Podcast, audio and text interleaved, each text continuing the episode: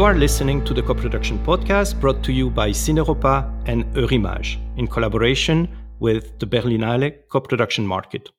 I am Domenico La Porta and I'm the editor of Cineuropa, your number one resource for European industry content published daily in four languages. Cineuropa is supported by Creative Europe and you can always access our content for free at cineuropa.org. Today, we are discussing the co production of a film that has just been selected in the main competition of the Cannes Film Festival 2021. I'm talking about Compartment Number Six, directed by Juho Kuosmanen, a co production between Finland, Germany, Estonia, and Russia. I'm welcoming the four co-producers of the film today. It's a great pleasure to have you with us uh, for this uh, co-production podcast. And I will ask you to introduce yourself and your production company, starting with you, Jussi. Not that I wouldn't go with the ladies first, but you are the majority co-producer of the film. I'm Jussi Rantamäki. I'm the CEO and owner of Aamu Film Company, based in, in Helsinki, in Finland. And um, I work in long-term relationship with four directors. We usually start from short films and uh, then move on to feature length and uh, international features and kind of build up their career from the from the very early stages and uh, develop their artistry and, and their talent. And um, I've produced films such as The Happiest Day in the Life of Olli Mäki, which won the Prix Un Certain Regard, a couple of years ago, directed also by Juho Kuosmanen. And um, during the past year, we've premiered a film "Fucking with Nobody" in Venice and "Any Day Now" uh, in Berlin. So, so it's it's been a great year for us and for for my core talent. Next up, we have Jamila from Achtung Panda in Germany. Welcome. Hello, my name is Jamila Wenske. Uh, I'm the CEO and producer of Achtung Panda. We are based in Berlin and in Baden-Württemberg. I have a team of uh, three other collaborators with me. It's Melanie Blocksdorf, producer, and a junior producer and green shooting consultant Fabian Linder. Um, we are basically uh, co-producing international uh, films such as compartment number six, or in the past with Jussi and Aamu film, also uh, The Happiest Day in the Life of Olli Mäki. Thank you, Jamila. Uh, Riina, it's your turn. You're representing Amrion in Estonia. Hello, my name is Riina Sildos, and uh, I'm also producer and CEO and owner of the company. And uh, being in the business um, over 20 years now, and uh, produced also like 20 feature films and also documentaries and short films and including also animation uh, long feature films.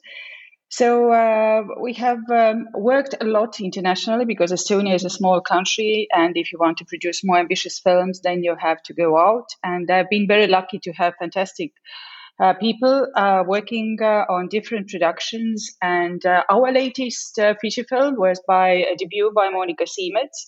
Little Comrade, which was very successful in festivals and, and also domestically.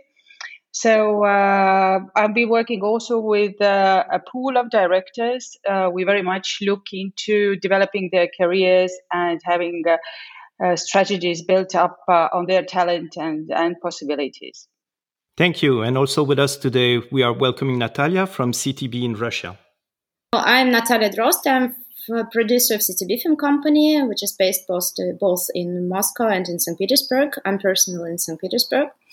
I've been working for the company for 20 years. Now I'm finishing my projects at this company, and this one, compartment number six, is one of the projects that I'm completing at CTB Film Company. Uh, within this CTB Film Company, I was mainly uh, focused on international co-productions, and one of my films is, for example, Arrhythmia by Boris Khlebnikov, which recently was awarded. It was, I think, in December last year, was awarded by Eurimages Prize. And uh, also, I founded last year my own company and uh, my project there, uh, which is called Dandelion Nectar. We're doing it now together with UC, and it got Eurimages uh, again recently, like two weeks ago, as the only Russian project awarded at all. First of all, congratulations again for the selection in Cannes. That's uh, that's great news. We're less than a week from discovering the film. At least the people that will attend the festival will discover the film. But can you tell us a little bit about the story of the film without spoiling it too much, uh, because nobody has seen that film yet. Compartment number six is a story about Laura, a Finnish woman who is studying in the University of Moscow, and she decides to escape this enigmatic love affair of hers and uh, hops on a train towards the Arctic port of Murmansk. And in the train, she is forced to uh, share a compartment, a, tiny cabin, compartment number six, obviously, with um, with a rough uh, Russian construction worker, a miner. And uh, this uh, unexpected count- encounter of these two, who kind of at first glance seem as the opposites, um, forces both of them to uh, to face their own uh, yearning for human connection. The film was part of the Berlinale co-production market. Were you all involved in the project at the time, or is it uh, where you guys met? It all started like uh, 10 years ago uh, when uh, I was searching for the rights of Rosa Liksom, the novel, uh, which inspired uh, the script and the whole story.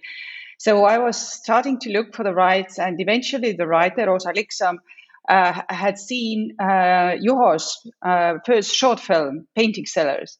And uh, she was thinking that if uh, somebody could make a film out of that, it would be only Juho. And then uh, I met Jussi at the EAVE training program in 2013 when he was uh, attending uh, with Olli Mäki's project, you know, the training, and uh, and we started to talk, and and then you know all the things suddenly, you know. Uh, uh, ticked the boxes and and we started to work and it took some time because they were working also on Olli Maggie. and uh, and then I suggested that um, the, the previous writer of uh, Olli Mäki was starting his career like a director. And then we uh, thought that why not? Maybe we try that. I have fantastic scriptwriters from Estonia I'm working constantly with. Uh, Andris uh, uh, Feldmanis and Livia Ulman. And I, I, I, just suggested that maybe they could write a script uh, for this film. So we started quite early. And then also I uh, you know proposed Natalia, who I worked before, also uh, co-producing uh, feature films, that uh, she maybe could help us because the action takes place in Russia, and of course it's uh, I think uh, extremely important to have. Uh, a good producer in that sense, experienced and well connected, and company. So we started to meet Cannes in Cannes every year, I think. So we had a meeting. So until the moment came, and uh, we all met like uh, teams, uh, also like creative teams, and and we had the kind of same energy, same vision, and we were very happy to start working on the script. So the project took some time to develop. Uh, did you have any funding money for the development of the script? Maybe in Germany or in Estonia or in Finland or in Russia? I don't know.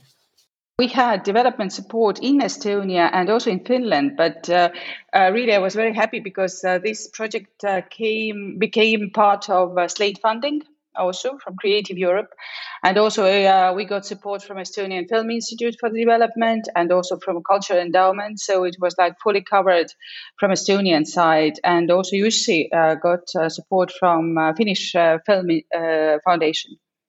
And what is the budget of the film? Two million three hundred thousand, or let's say like a bit less than two point four. And the part of uh, Eurimages in the project, because you also applied and uh, got the money, uh, the grant from uh, Eurimages? 280,000. What were the main challenges uh, for this film? Because we know it's a special time. Uh, the film was, I guess, uh, was it shot during the pandemic? Partially the, the very last scene, which was supposed to be the first. Well, it's the first. It's the opening scene of the film, and um, it it had to be uh, shot in, in, Moscow. It was finally shot in St. Petersburg because we we were back from from from, from the north, and then every everybody in Estonia and in Finland they they were already in lockdown. In Russia, the lockdown started like two weeks later, but it it was like March 24th, 25th, and the, the lockdown started even in Russia. So we decided to make the last scene like kind of a guerrilla film. So we just invited friends of ours um, and um, made a small party in an apartment of a friend of us in St. Petersburg and um, made the scene with no lights almost and just really very, very tiny shooting. And now it's the opening scene in the film. So this is, and on the on the last day, the or yeah, the day after, all crews they went in different directions, and for our one of our actresses who, who, lives in Paris, that was the very last flight from Moscow to Paris uh, that time. So we were very lucky. We were constantly in, in contact with the with the border officials and kind of uh, trying to say that they are so far up north that uh, it will take time to to reach the border, and uh, and they they believed for some time, and at some point they said that now you really, if you want to, if you want to cross the border, you really have to come now. So it was kind of kind of a Chekhovian story that you know everyone is, is supposed to go to Moscow uh, in the end of the shoot, and we're talking about going to Moscow, but we never really end up there. Yeah, well, it's also a film about traveling. So I guess uh, you were in topic uh, with this kind of, of, constraints. Um, I haven't seen the film yet, but um, I guess a lot of it is shot in an actual train, or was it a studio? How, how did you decide to, uh, to to settle for the setting of the film? We wanted to shoot it a lot in a in a moving moving train and that was also i think like also budget wise and uh, regarding the production kind of the, the biggest issue because it was really difficult to to get the actual price beforehand uh, how much it costs. Because it was a real train so we had to get the schedule like the day before it, it also it, it actually happened so because they are like you know the schedule of the russian railroads they are like changing every time. So we didn't know exactly what will be the schedule for the next day. So it was quite challenging. Practically speaking how did you do it? I mean the the, the set was uh, was arranged with uh, or you shot it with natural light and and you had every day to to move your team or was it the same um, uh, compartment that you kept uh, for the the whole shooting well, we had two wagons. In one we shot, and the other was for the crew. And it was like you know um, attached to a real train and deattached, and then attached again. And partly it was it was shot in the uh, in in this kind of railroad circuit in in Saint Petersburg, but then also for the scenes where we needed to have like uh, Arctic scenery through the windows were shot further up north, and uh, of course, when it is set up well that the train is actually moving, then kind of a, in later parts of the film you can actually also uh, shoot while the while the train is standing um, on one place, and as a viewer you don't really question it that much. And did you use any any model uh, of other films that were shot in those conditions? Because it's quite uh, yeah it's not uh, an habitual uh, way of shooting or what, did you go with your own instinct and your own preparation for everything? Of course we watched all possible uh, train films. At least Juho and the and the DOP um, JP watched all possible train films that they could, could get their hands on. Uh, but it's I think it's it's so much part of Juho's style is this uh, uh, uh, naturality and real environment. It's it's not only how it looks on screen, but it's also to to have the actors actually in a train and you know when they're watching through the window that they actually see a scenery that they don't have to uh, act in front of a green screen that uh, that they are seeing something. So it's uh, uh, it's not only visual; it's kind of the the whole atmosphere of the of the whole crew that the, that the whole crew is also doing a train trip and and moving like slowly from Moscow to the to the north while shooting. When was the film completed? Shooting was completed in, in March, and the the post production was completed in, in January. And you you already secured a sales agent at the time, or did it come after uh, the Cannes selection?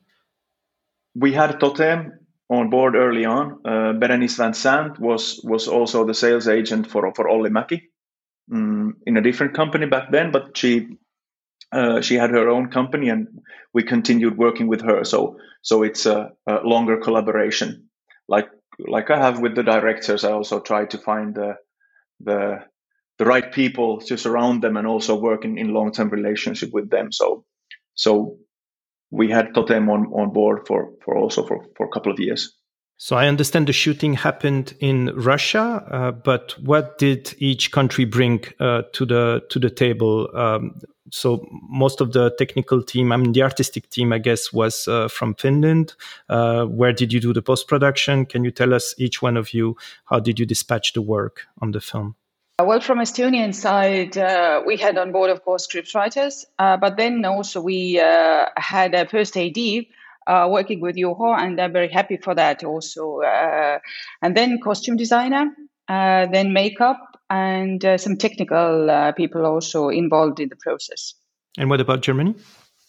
Germany came in quite late. I mean, we had from very early on the art collaboration attached but then we also applied for a local fund, Medienboard Berlin Brandenburg, and received a grant.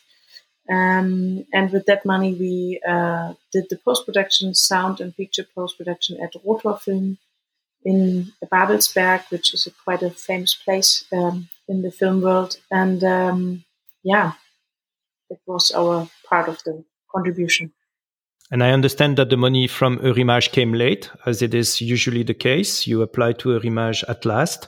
Can you tell us uh, what difference uh, did it make for the film? So, what would have been the film without it, and uh, what did that money brought to the quality of the film? I think it gave us the chance to um, to really take this risk with the moving train. I think probably without without Eurimages, um, we would have had to uh, to settle for for something less or or do more of a of like a smaller studio shoot or or I don't know what because for us it always felt like the only option to do it in a in a moving train. But the, um, with Eurimages uh, coming on board, we really had the possibility to to t- take this risk, even though we didn't have like numbers. How much how much would it cost us? So, Jussi, can you tell us a little bit about uh, specific style? How did he work on this project, and were there specific things uh, that uh, you have to say about the director?